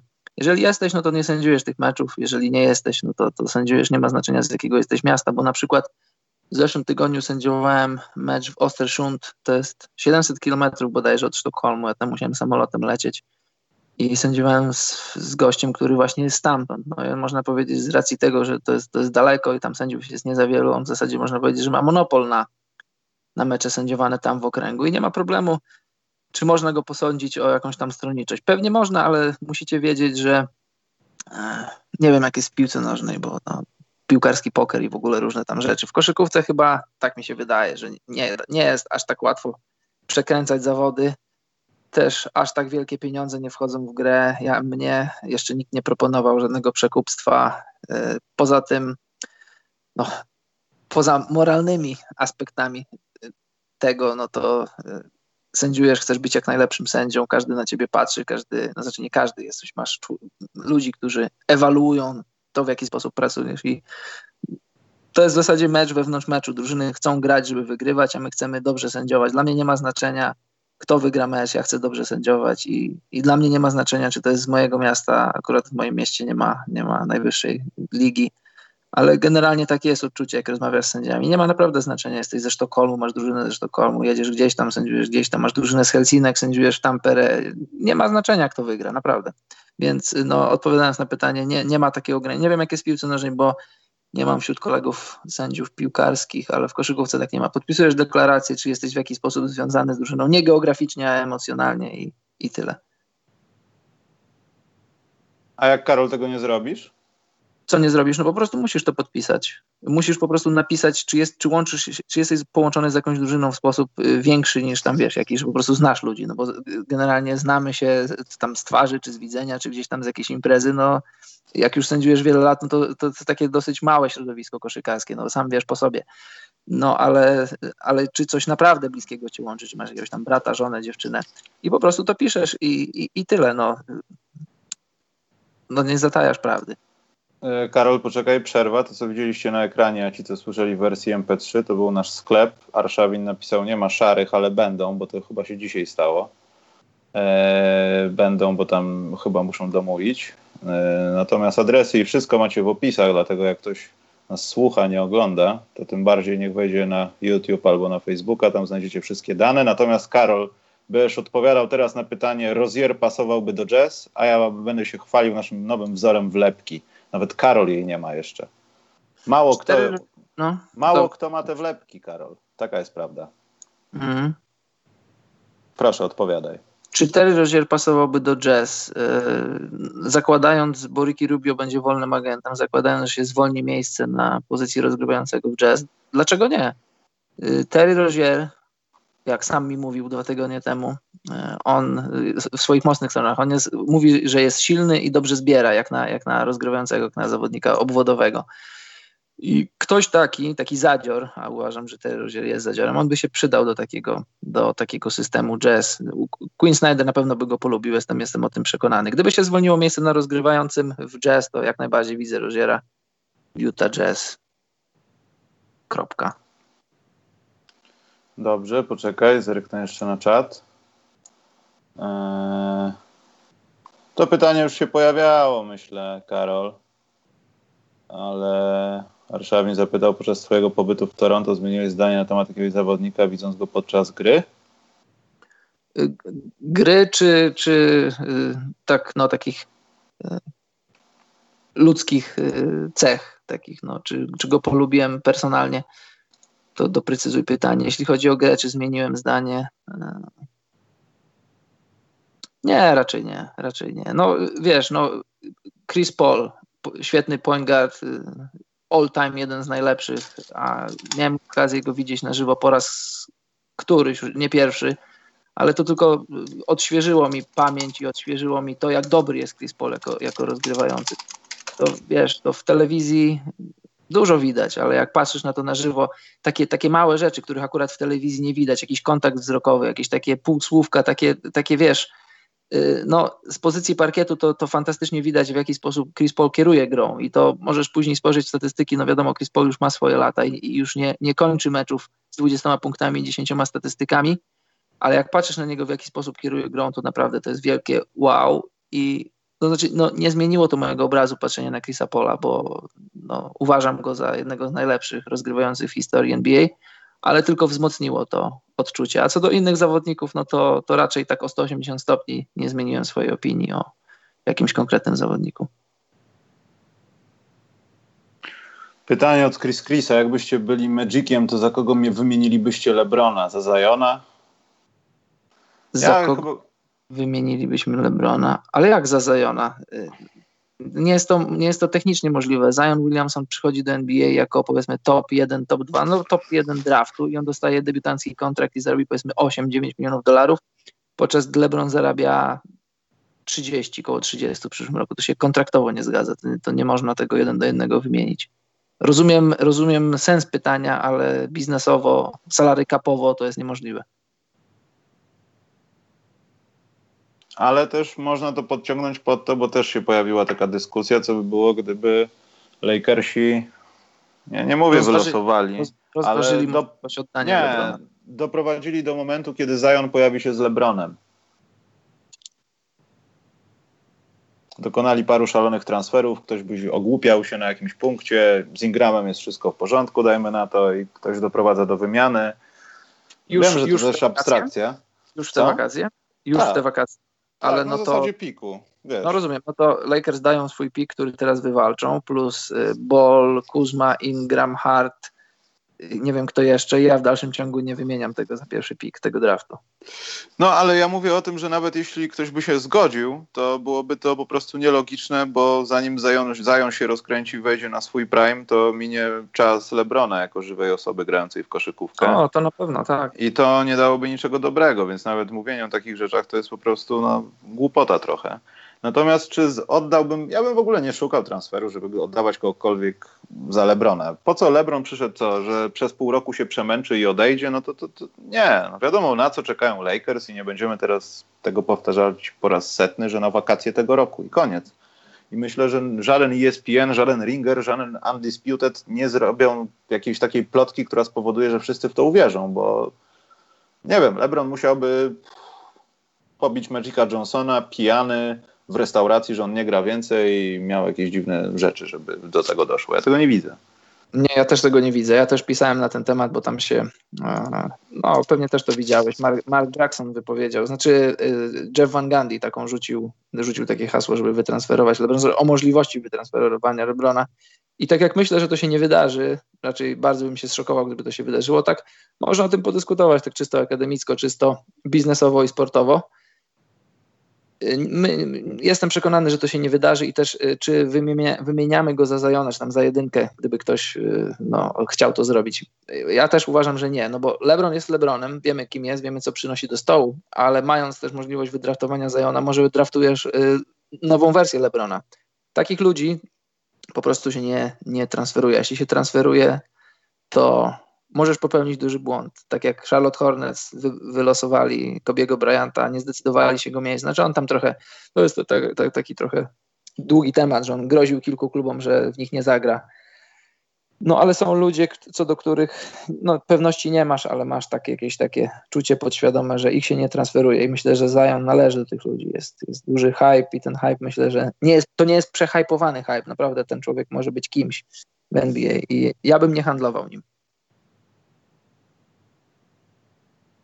Zanim pokażę Wam taką małą funkcję, która skraca na przykład nabywanie wlepek, to kolejne pytanie było, Knicks dostają top 1, wymieniliby, wymieniliby na Jamesa? Nie. Nie, Gdyby... nie, już mówiliśmy, nie, żadnej konfiguracji Jamesa. Nie, ale to nie ze względu na Jamesa, tylko no ze względu na to, co Knicks dostają w prezencie. No dostają, miejmy nadzieję, kolejnego zdrowego Bernarda Kinga, dajmy na to. Tylko, żeby był zdrowy i prowadził ich do tego, do czego miał to robić King kiedyś, kiedyś, w latach 80., końcówce, może 90., troszeczkę, nie wiem. Yy, poczekaj. Dziękuję za gratulacje. Dwusetny odcinek przerwy to chyba Bartkowi daje, należą się największe gratulacje, bo my tylko przychodzimy na umówioną porę, a to Bartek dba o to wszystko, także najbardziej jemu powinny pasować te gratulacje, bo my to tak w zasadzie jesteśmy, bo Bartek nas zaprasza. Dobrze, zanim pokażę, bo tutaj taki przycisk, Karol, zrobiłem na Facebooku, to jest pytanie, Myślicie, że Thomas po odsunięciu w Denver odnajdzie jeszcze swoje miejsce w lidze? Ego mu na to pozwoli? Mówiliśmy w, w ostatnim podcaście albo dwa podcasty temu na temat Isaiah Thomasa. Też mi się tak wydaje, ale myślę, że Thomas dodatkowo nie jest takim zawodnikiem, który jeśli noga mu się powinie, to on nie będzie uciekał od różnych środków, żeby gdzieś się rozwinąć i wrócić ewentualnie do NBA, bo ja nie wiem, czy, czy to się nie skończy na jakimś małym, na małej przyjażdżce w Chinach, żeby się rozkręcić. Tak, jego, jego istnienie w NBA to już nie jest kwestia jego ego i to nie jest kwestia tego, co on chce, tylko to jest kwestia tego, co jakie kluby będą go chciały, czy będą jakieś, które będą go chciały i, i jeśli i on ma teraz już ograniczone spektrum ról, jakie może grać w NBA. Już nie będzie graczem pierwszej opcji, drugiej opcji. Może być kimś na kształt taki, który teraz jest, jest Denver. Może być y, taką iskrą z ławki w drugiej kwarcie, na początku, znaczy w połowie trzeciej, żeby wejść, dorzucić kilka punktów i zejść. Jeżeli Snololo będzie się godził, to fajnie, pogra jeszcze parę lat. Jeżeli nie, to skończy w Chinach. Jego los już nie zależy tylko od niego. To prawda. Y, ja na ekranie właśnie, zobaczcie, jest taka sytuacja, że wchodzicie na naszego Facebooka i macie przycisk taki kup teraz. Ja go tam podlinkowałem do odpowiednich rzeczy, na przykład to są koszulki, a w sklepie, w sklepie jest po prostu opcja z wlepkami. Jestem zaskoczony, że to najnowsza nie jest dodana. Muszę nad tym popracować, ale to dzisiaj zrobię. No i tak to wygląda. I tak suma summarum przekierowuję Was na stronę gdzie macie tu wszystkie dane dotyczące wysyłki i tak dalej, ale przekierowuję was potem zapłać w witrynie i lecicie tak. tu, gdzie wcześniej widzieliście, czyli tu. Bo chyba nie ma opcji, ale też nie za specjalnie chciałem to automatyzować, no bo Facebook będzie brał od nas po prostu prowizję najzwyczajniej w świecie, nie będziemy dopłacać do tego interesu jeszcze. Święta się zbliżają, kupcie sobie Kupcie odzież. sobie, kupcie sobie odzież, ubierzcie się, wbijajcie na Patronite, a poczekaj Karol, wpiszę Patronite nie wiem, dlaczego na Chromie mi się nie uzupełnia, jesteśmy za mało zdani. Podcast radioaktywny, Karol, nawet jest w propozycjach. Jeszcze wracając do, jeszcze tutaj do Isaiah Tomasa, bo Arszawin dodaje pytanie, czy będzie chciał być liderem. On może chcieć być liderem, tylko że on już nigdzie nie będzie liderem. Żadna drużyna nie da mu roli lidera, nie da mu roli pierwszej opcji, nie da mu roli drugiej opcji w, żadnym, w żadnej konfiguracji, na pewno nie w drużynach playoffowych, na pewno nie w drużynach mistrzowskich, a drużyny tankujące nie będą podpisywać 30-latka za duże pieniądze, bo można podpisać 22-latka, którego możesz sobie hodować przez 5 lat i może być all-starem, a za 5 lat Isaiah Thomas już będzie emerytem, więc w, w żadnym ustawieniu skończmy już temat Isaiah Thomasa. Życzę mu dobrze, ale to już jest temat skończony. To już jest odgrzewany kotlet NBA. Dlatego też już znikają nasze reklamy, bo to już jest też odgrzewany kotlet. E, jest pytanie na przykład Mateusz Dobosz. Michał, jak to jest być youtuberem? Dobrze? Spotkam cię w weekend, to cię zabiję. E, nie jestem żadnym youtuberem. Jeszcze nie, nie chcę. Bo to jest naturalne. Najpierw jesteś youtuberem, grasz potem w gry komputerowe, potem nagrywasz rap, potem zostają ci jakieś walki youtuberów. Ja chciałbym tego uniknąć. Dlatego Mateusz nie jestem. Yy, Mówiliśmy Paweł Gruchała o Ibace, także przewiń sobie do newsików, bo tam wyczerpaliśmy ten temat. Chris Chris pytał, czy Rose wróci do Chicago w przyszłym sezonie. Ja myślę, że on ma za dużą zadrę do tego całego klimatu garpaksowskiego, Reinsdorfowego i tak dalej i on chyba nie będzie chciał tego zrobić. Bo on jest takim trochę takim chodzącym, naturalnym nerwem. Tam, gdzie ktoś mu dał szansę, tam będzie naprawdę, no jak pies, no, pokazywał swoją lojalność, bo ktoś się nim zaopiekował i tam, tam Minnesota jest, y, jest, ten, jest takim miejscem dla niego, no bo tam dzieją się te rzeczy, które się nie działy wcześniej. Ktoś mu po prostu zaufał. To prawda. Też był taki news parę tygodni temu, może z miesiąc temu, że Adidas będzie miał e, deal w tym, żeby spróbować jakoś e, no, nacisnąć, lobbować za tym, żeby Derrick Rose wrócił do Chicago. Nie wiem, na ile Adidas jest mocny w tym, nie wiem, na ile Garpax jest, y, będzie uległy w tym. Znaczy, tak jak Michał powiedział, o, nie wiem, czy dla Derricka Rose'a jest sens wracać do Chicago, czy on tam, on do sentyment do miasta ma, no bo przecież jest z tego miasta i spędził dużo lat, dobrych lat w Chicago, swój prime, ale czy na tym etapie swojego życia, po tych wszystkich przejściach, w sferze sportowej, też w biznesowej to może by mu się opłaciło, ale czy w sferze sportowej, koszykarskiej płaca mu się wrócić do Chicago, do drużyny, która zapewne nie będzie, znaczy na pewno nie będzie grać o tytuł, a czy będzie plusowa, playoffowa, tego nie wiem. Ciężko powiedzieć. E, Karol, jest pytanie, ale to już ja już mam dosyć tych pytań IQ, ale nie wiem, czy mówiłeś o tym. U jakiego zawodnika dostrzegłeś największy dysonans pomiędzy IQ boiskowym, a nazwijmy to ogólnym, pytał Warren Dar. Proste. Pytanie bardzo proste, już to mówiłem kilka razy. Anthony Davis, no, na parkiecie potencjalny Hall of Famer, y, stały uczestnik meczu gwiazd, a poza boiskiem, no naprawdę, no przepraszam, że tak mówię, ale no gamoniowaty człowiek. To jest proste pytanie, prosta odpowiedź.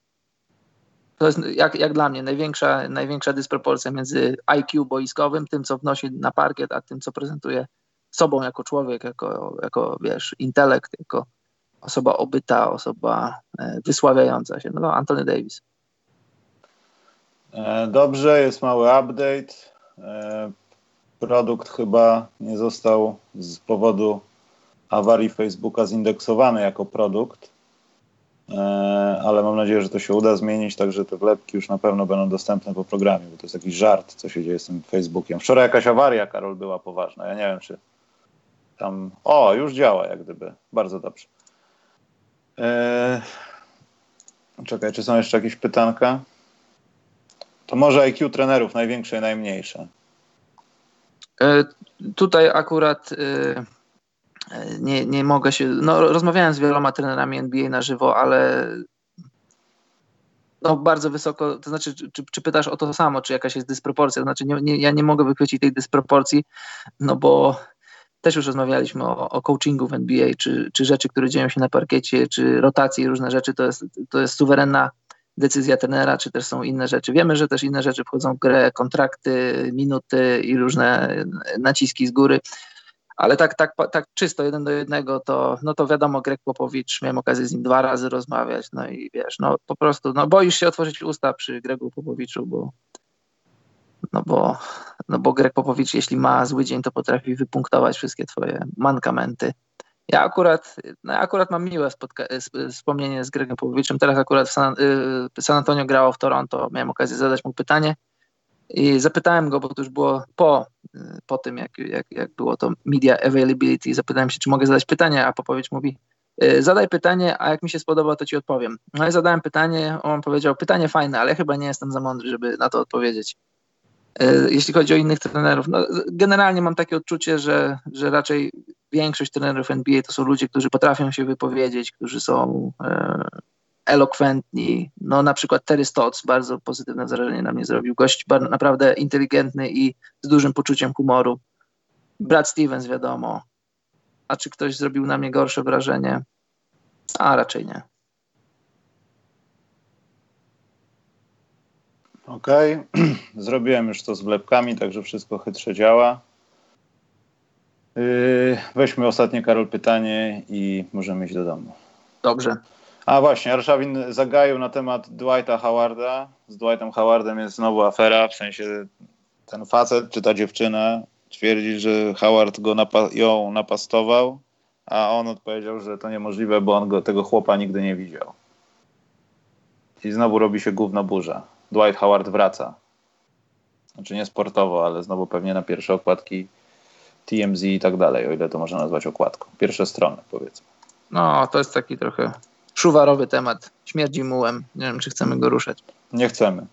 A wiesz, a zadam ci pytanie, Michał. Czy ci się wydaje, że jeszcze zobaczymy Dwighta Howarda w NBA?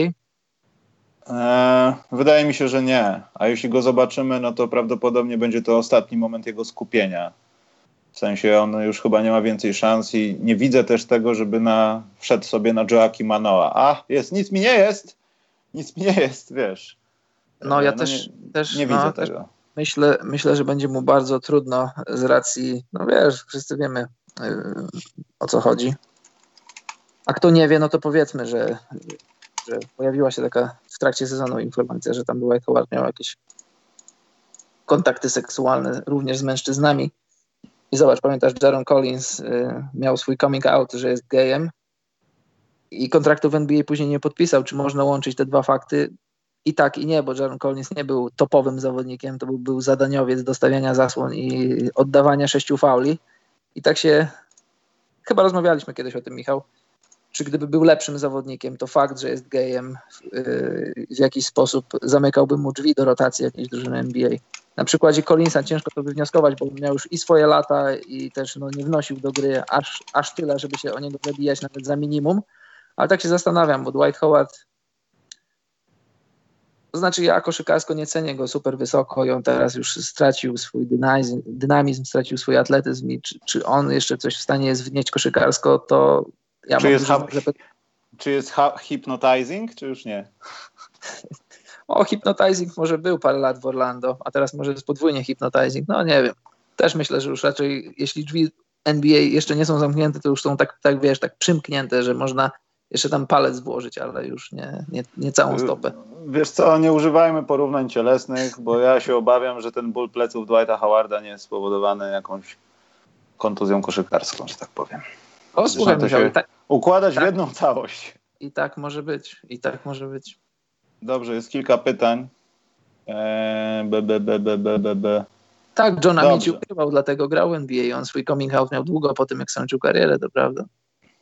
Skąd inąd John Amici bardzo miły człowiek. Z Johnem Amicim akurat miałem okazję dużo razy rozmawiać w Londynie. Bardzo, bardzo człowiek na naprawdę na już taki, taki nie chcę powiedzieć jakiś tam angielski lord, no bo lordem nie jest, ale naprawdę człowiek elegancki, kulturalny. Ciepły i miły człowiek. Z dobrymi manierami, tak, bardzo ciepły człowiek. nie, nie, stop, Karol, nie możemy takich rzeczy tutaj. W ogóle to nie było śmieszne. E, dwa pytania, Karol. Bo nie... A, bo mam taki, wiesz, głupi tik, że się zawsze śmieję, jak czegoś nie rozumiem. E... O, nagle się rozpisali. Jak wpływa na marketing ligi? A, nie pamiętam, zapytał. Co myślicie o przepisie PLK w sprawie Polaków na parkiecie? Jak to wpływa na marketing ligi i na rozwój polskich koszykarzy? Wiesz co, mi się wydaje, że to wszystko, bo to jest też trzeba wspomnieć, że tam będzie płacone za ilość graczy chyba, którzy będą spoza Polski. I to też może spowodować taką historię, że klubowi po prostu będzie taniej grać Polakami niż yy, bawić się w to, że cały skład jest z USA na przykład. Ale co, czyli wszedł jakiś upgrade do przepisu o dwóch Polakach? Bo ja chyba nie że go, że go ma nie być. A, ma go za, nie za ilość bodajże zawodników zagranicznych na parkiecie będziesz ponosił jakąś opłatę. Aha, no ja ogólnie byłem przeciwnikiem przepisu o dwóch Polakach, bo to tylko w niezdrowy sposób windowało y, wartości Polaków e, w, PLK i żeby tam nie wymieniać nazwisk też nie, nie siedzę w PLK zbyt mocno. Później masz takich, takie, no przepraszam, że tak mówię, święte krowy z polskimi paszportami, znaczy nie z polskimi paszportami, po prostu Polacy, święte krowy, które dostają dobre kontrakty, dostają dobre minuty tylko z racji tego, że są Polakami, później jadą na kadrę i, i prawda wychodzi, bolesna prawda wychodzi, bo, bo, bo w swoim klubie masz minuty, masz rzuty, znaczy nie, masz minuty, ale nie masz rzutów, bo rzuty oddają Amerykanie, a później gdy przychodzi co do czego na kadrze, dostajesz piłkę, masz oddać rzut, to robisz, hm? nie wiesz o co chodzi, bo, bo się okazuje, że masz minuty tylko dlatego, że jesteś Polakiem, więc generalnie byłem przeciwko temu. Teraz nie wiem na czym ten upgrade po, po, polega, powiedziałeś mi, ale musiałem sobie jeszcze raz przeczytać i przeanalizować. Generalnie nie jestem za tym, żeby były jakieś sztuczne regulacje zamysł był taki, żebyśmy rozwijali Polaków, ale wszystkie sztuczne regulacje, znaczy nie wszystkie, ale większość sztucznych regulacji kończy się jak się kończy. Nie jest to dobre ani dla Polaków, ani dla jakości ligi, ani dla odbioru ligi. No. Niech, niech zrobią przepis o dwóch Polakach w NBA, to wtedy może będzie lepiej dla nas. I że kluby będą dopłacały, będą bonifikaty dostawały salary cap, jak podpiszesz Polaka i Czecha. E, ale tak poważnie, to wydaje mi się, że to nie będzie miało żadnego wpływu na to, w jaki sposób będą się rozwijali nasze, nasi gracze. Nie wiem, taki przykład, nie wiem, z Legii Warszawa, no, Kołodziej, Michał. Łukasz? Michał? Nie pamiętam imienia, przepraszam. E, to nie jest problem z tym, że ten chłopak by nie grał, gdyby nie było tego przepisu. On i tak by zagrał, i tak by rozgrywał minuty, i tak by trener przy nim obstawał, jeśli te minuty zgadzałyby się z tym, co daje na parkiecie. I nie wiem, czy w niektórych przypadkach to nie była przykra konieczność, a w niektórych przypadkach to było coś, co naturalnie wynikałoby z danego warsztatu trenerskiego i z dostępnych mocy przerobowych w składzie po prostu. I to też takie sztuczne utrzymywanie. Ja pamiętam czasy, kiedy w drugiej, trzeciej lidze polskiej mogli grać Amerykanie. Dlaczego do tego nie wrócimy? No właśnie. Jeśli... W Finlandii to jest możliwe, nie ma żadnego problemu z tym pan Chambers. W drugiej bodajże albo trzeciej lidze grając w Legii naprawdę pierwszy raz widziałem kogoś tak mocno dankującego kilka metrów ode mnie i to był jeden z tych pierwszy ra pierwszych razy, że zobaczyłem naprawdę dużego chłopa, który niszczy obręcz. I skoro wtedy można było się dogadać, no to dlaczego teraz nie można się dogadać? Jeśli ktoś. Poza tym ta zmiana też zweryfikuje ją rynek, bo wtedy okaże się, że zawodnicy zagraniczni mogą być drożsi. Bo na przykład wiedzą o tym, że skład składa się z takich i takich osób, ktoś będzie chciał skorzystać z tego zawodnika. Kiedyś to jeszcze brało się tych dwóch Polaków na zasadzie kontraktu, wypożyczenia i oni byli w składzie, jest ok, a tutaj na przykład musisz zapełnić te miejsca. I już wtedy agent mówi hola hola, to musimy dopisać na przykład 10% do tej ceny, bo wiem, że mogę, a wiem, że ty nie masz wyjścia człowieku. No, gra, gra agentów to też jest ciekawa gra. Hmm. O, nie pamiętam. Jak. Pamiętasz, jak rozmawialiśmy w Londynie? No już nie chodzi o nazwiska i nie chodzi o ludzi, tylko po transferze pewnego zawodnika X do drużyny Y w Polsce siedmiu agentów zgłosiło się po prowizję. No tak, no. Każdy wystawia swoją, swoją rękę po swoje. Hmm. Nie pamiętam, mam dużo pytań, ale nie mogłem ich skleić, bo mogłem, bo mogłem przeważnie najarany. No, po tym zdaniu odnoszę, że, że ten stan trwa dalej. Yy, Arszawi na pytanie będzie ostatnie kończące program, natomiast są dwa szybkie i jedno z dupy, Karol, pytanie. Dwa szybkie. Takie czy... bardzo, bardzo. Bardzo. Dewey jeszcze mógłby wrócić? W sensie Deron Williams. Gdyby Nie. mógł, to by wrócił. Dokładnie. Czy Denver to ekipa na West Conference Finals? Nie. A ja twierdzę, że tak. E, Slarpi pytał, jaki mają wpływ fazy księżyca na uprawę ryżu w Chinach? Olbrzymi. Olbrzymi. E, nie pamiętał, nie pamiętam, miał pytanie, jak wpływa social media na rozwój młodych koszykarzy w NBA? Chodzi o szacunek do starszych, czy nie obrastają w piórka przez liczbę followersów i takie w, w internecie tam różne rzeczy. To jest tak. złożone pytanie. Ale odpowiedź głównie brzmi tak i ktoś to dobrze skontrował, że teraz, chyba Dirk Nowicki ostatnio powiedział, że teraz głównie zależy na tym, co, jak, gdzie się sprzeda, kliknie, a nie co jest wartością sportową. Tak skróciłem trochę, no ale chciał to przekazać. No, to, generalnie to jest prawda, ale czy to wpływa na, na to, w jaki sposób młodzi zawodnicy szanują y, tych, którzy odeszli, tych, którzy byli gwiazdami, to, to trzeba byłoby się zastanowić. To, że zależy im na robieniu biznesów na boku, to prawda i też mają ku temu platformy. Jeżeli młodego zawodnika, który wchodzi do NBA już followuje na Instagramie czy gdzieś tam ponad milion ludzi, no to jest konkretna platforma do tego, żeby robić sobie dodatkowe biznesy.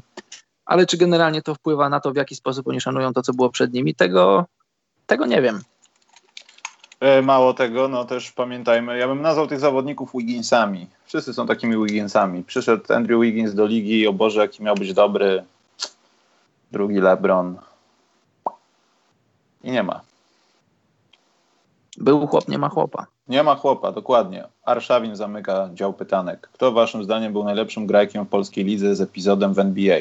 Najlepiej skończył Sean Marks, ale w Polsce grał średnio. Ja to serduszko dla Oliwiera Millera. Widziałem chłopa bracia, raz w akcji. Bracia Obanon.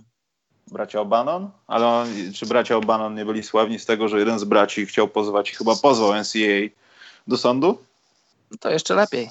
I poza tym, że występował w Magic Basketball, to też pamiętam, że to Bannon był tam gdzieś, gdzie nie gdzie. No, Labraford Smith, pamiętasz, był re- La, no. jako, jako, jako, gość, który rzucił Jordanowi 30 punktów. Dokładnie.